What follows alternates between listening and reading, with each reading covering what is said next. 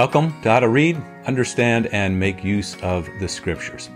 So, we're going to use our principles of biblical interpretation, specifically uh, this idea that uh, when God reveals himself to us in human language, he uses uh, words, sentences, you know, they're put in uh, paragraphs, and uh, uh, those paragraphs, those words have a certain historical context with an author. and so, the, the principle that a text cannot mean what it uh, never meant.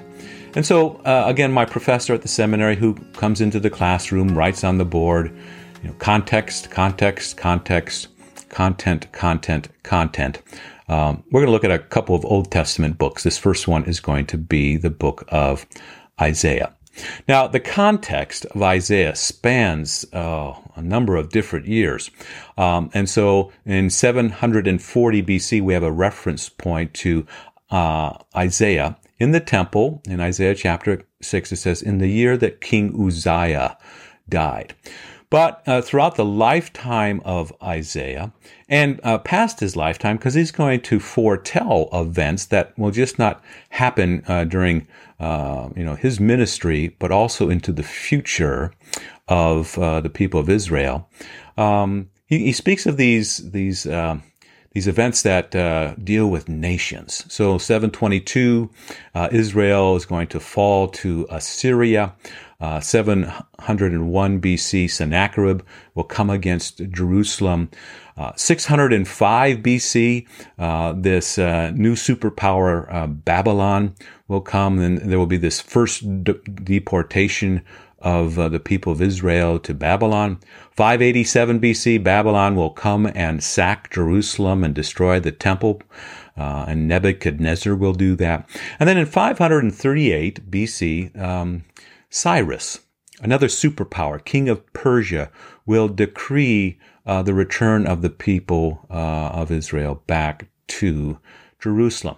So this is the, the big picture of what's uh, what the events are that Isaiah is uh, speaking to, but also speaking into the future, foretelling into the future. And so context, context, context, and then content.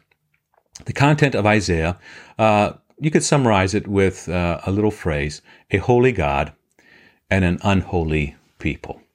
A holy God and an unholy people. Uh, Isaiah is in the temple, holy, holy, holy. Uh, the the angels are singing, and there Isaiah um, repents for himself and for his people that they have broken the covenant, that they have been unfaithful to their husband, uh, the father. Uh, they are unholy, they are unclean, they are unrighteous. And so there's all these images here of, of holiness and an unfaithful wife, um, you know, to the triune God. Uh, specific, specifically, we'll find that uh, in the New Testament, uh, the reference will be that the church is the bride of Christ and uh, Jesus himself is the bridegroom. So there's foreshadowing of that. Um, but the sense of a holy God um, and an unholy people. So Isaiah chapter 6 um, is a reference point. It says, In the year that King Uzziah died, I saw the Lord seated on the throne, uh, high and exalted, and the train of his robe filled the temple. And then he says, Above him were seraphs, each with six wings.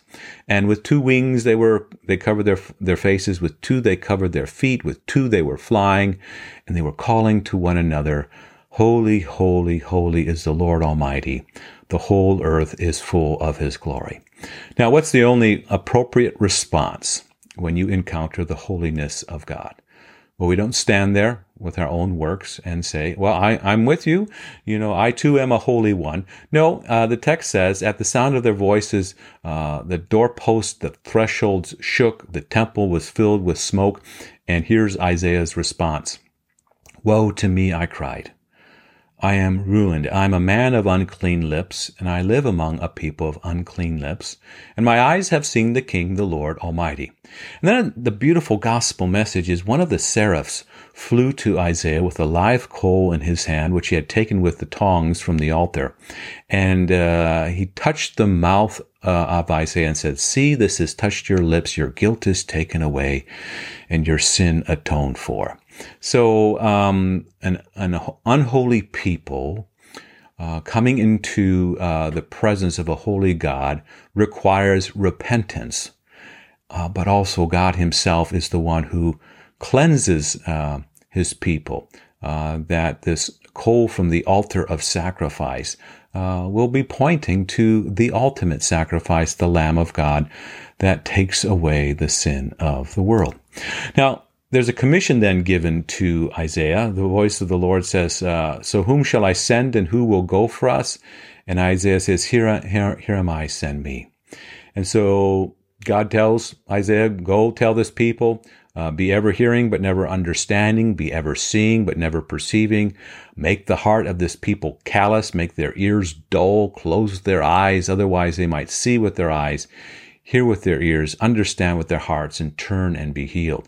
Uh, this is, uh, again, referenced by Jesus, that he is among them. He is preaching the repentance for the forgiveness of sins, and he's right in front of his uh, his people, and their eyes are closed, their ears are uh, shut, um, their hearts are hardened. This is the rebellious nature of the people who are hearing the very words of Jesus, but also the hardened hearts of those that Isaiah is uh, going to uh, speak to.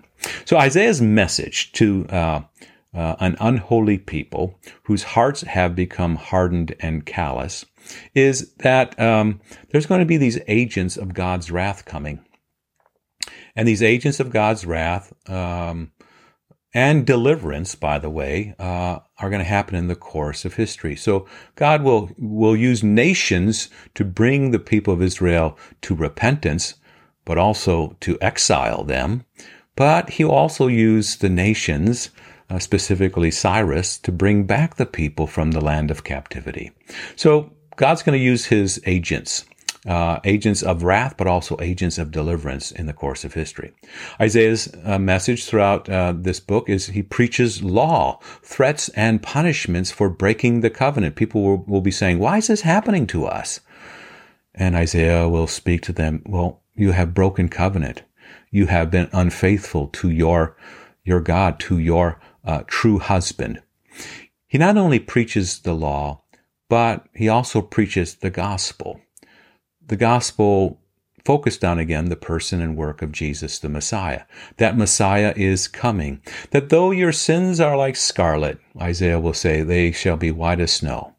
He will speak of this um, this Messiah as the suffering servant, and you'll hear about it in Isaiah 53. He'll take up our infirmities and carry our sorrows, and um, he'll be stricken by God, smitten by Him, and afflicted. He'll be pierced for our transgressions, crushed for our iniquities.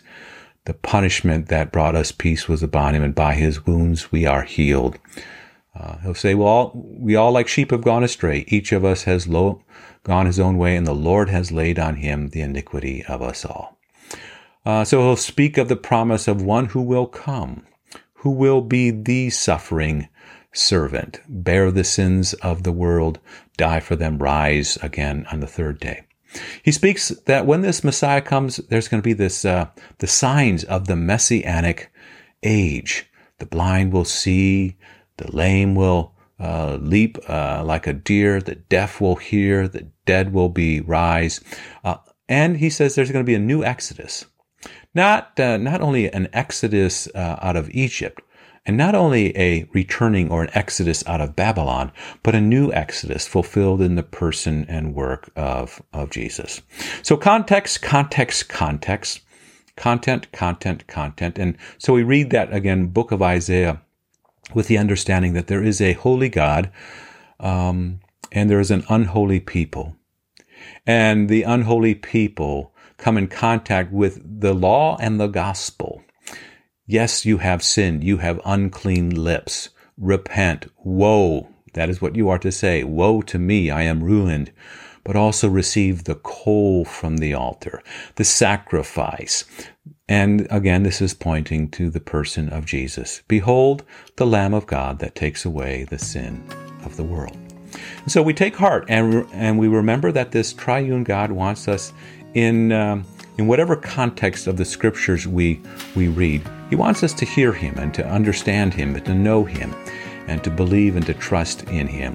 And uh, that is always, again, pointing to uh, the promise of Messiah, the person and work of Jesus, for this great gift, uh, the forgiveness of sins.